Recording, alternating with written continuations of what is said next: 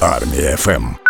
Зараз ми будемо не про музику говорити і не про музичну критику, а про кінокритику і про кіно. Власне, з кінокритиком Юрієм Самусенком. Він лейтенант прикордонної служби в запасі. Він з нами уже на зв'язку на армії FM. Пане Юрій, доброго ранку. Доброго ранку. Ну давайте напевно почнемо з хорошого. Поговоримо про успіхи українського кіно за 2023 рік, які б ви назвали ключовими. Я думаю, з ключових успіхів точно треба згадати мавку, тому що це один із перших анімаційних повнометражних фільмів українських, який здобув славу і визнання не тільки в Україні, а й за кордоном. Навіть цифри, які показували телеканали в новий рік, коли мавку показували на телебаченні, вони шалені. Тобто вони переплюнули всі новорічні шоу, і мені здається, що це дуже хороший показник. Також варто думаю згадати і Люксембург Люксембург Антонія Лукіча, його комедію, яка увійшла в десятку найкасовіших фільмів. Мені здається, що тут важливо відзначити і те, що люди почали цікавитися не лише комедіями, тобто кіно стало не лише ескапізмом.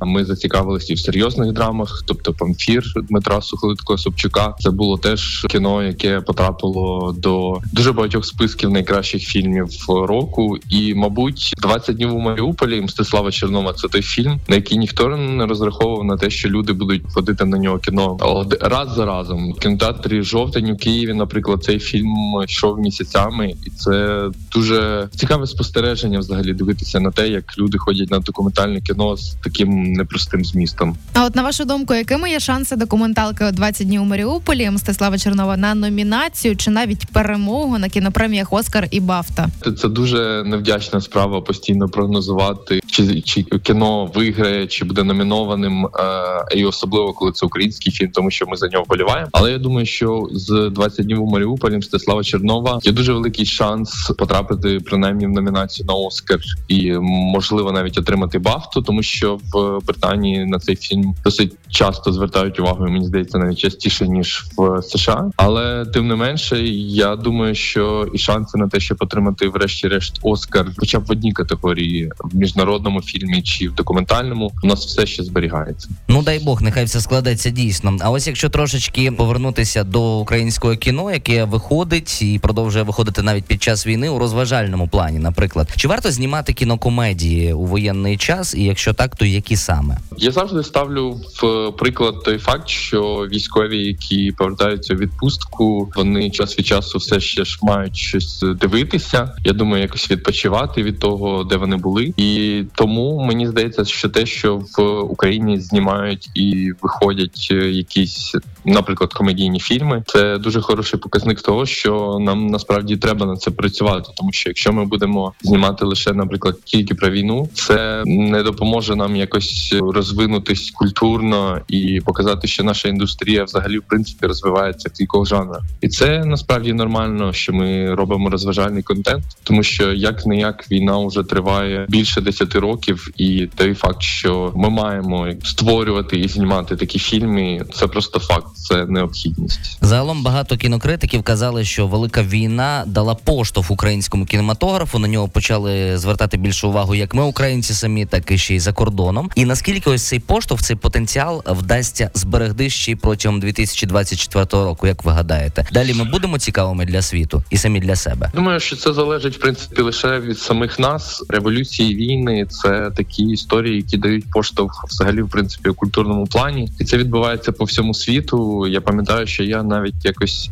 порівнював е, ось цей сплеск культурний е, з Грузією, коли в них відбувалися революції, потім війни. Мені здається, що тут у нас е, ситуація краще стосовно збереження взагалі культурної спадщини, розвитку культури, саме тому, що є постійне зацікавлення і постійне перевідкриття. Навіть якщо подивитися на не знаю на те, як е, на Вікіпедії в 2023 році всі знову гуглили, хто такий Тарас Шевченко. Мені здається, що це в принципі Третє місце по запитах. Так, третє місце Так. по запитах Так, загалом. Ну а ще, от якщо повертатися до вашої служби у війську, зараз ви вже в запасі, оскільки з вашого дозволу можна сказати, чому? Так. Тому що ви доглядаєте за рідною людиною, так сталося. А якщо пригадати вашу службу, то як ви поєднували кінокритику, так перебуваючи у прикордонній службі України? Насправді мені довелося в принципі відмовитися від того, щоб я писав рецензії і тексти, тому що через те, що я був лейтенантом, офіцером, це накладало дуже багато обов'язків на мене, і в принципі у мене не залишалося часу на те, щоб взагалі споживати навіть контент в якомусь сенсі. Але тим не менше, я член спілки кінокритиків України. Ми голосуємо на кіноколо за найкращі фільми, акторів тощо. І це було восени, коли треба було голосувати. Я був тоді на північному кордоні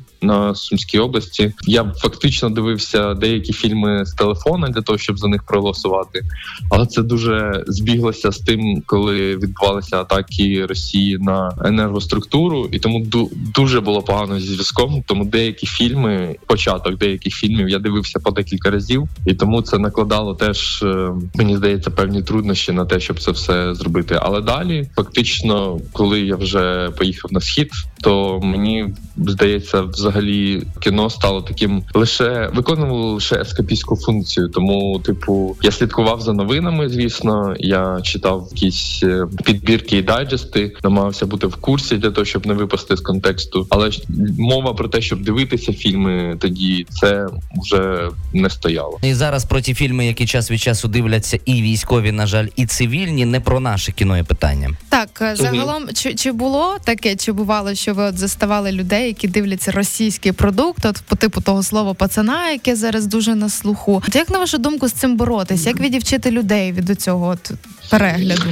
Я думаю, що тут е, по факту потрібно не те, щоб навіть відівчити людей від перегляду і не показувати їм пальчиком, що ні, ні, ні, це російський контент, це погано. Я думаю, що треба показувати український контент і показувати, що це альтернатива, яка набагато краща за російський. Навіть з приводу того самого слова пацана, я думаю, що достатньо побратимо показати королі репу е, Мирослава Латика, і буде зрозуміло, що наш продукт ні з чим не гірший, а то і навіть кращий в кілька разів ніж інший. У мене в підрозділі були люди, які споживали, мені здається, не стільки російський контент, скільки радянський, тому що в мене в підрозділі були люди різного віку, і 20 років, і 40, і 50. І ось ці люди старшого віку вони все ще живуть е, трошки на радянських наративах. І я розумію, звідки це взялося, і що це важче викорінити, ніж просто типу рекомендувати їм українське кіно. Але це потрібно робити з часу. Це дуже наполеглива робота командира в тому, щоб пояснювати, роз'яснювати і показувати, що наше українське дуже круте. Ну і звичайно ж треба пам'ятати завжди, що від кількості переглядів на різноманітних платформах російського контенту російський контент отримує більше е, вподобайок лайків умовних і отримає монетизацію, яку потім росіяни використовують проти нас, знищуючи Так. українців. Пам'ятаємо про це завжди. Пане Юрій, дякую вам. Юрій Самусенко, критик і лейтенант прикордонної служби в запасі, щойно був з нами на зв'язку. Армія ФМ.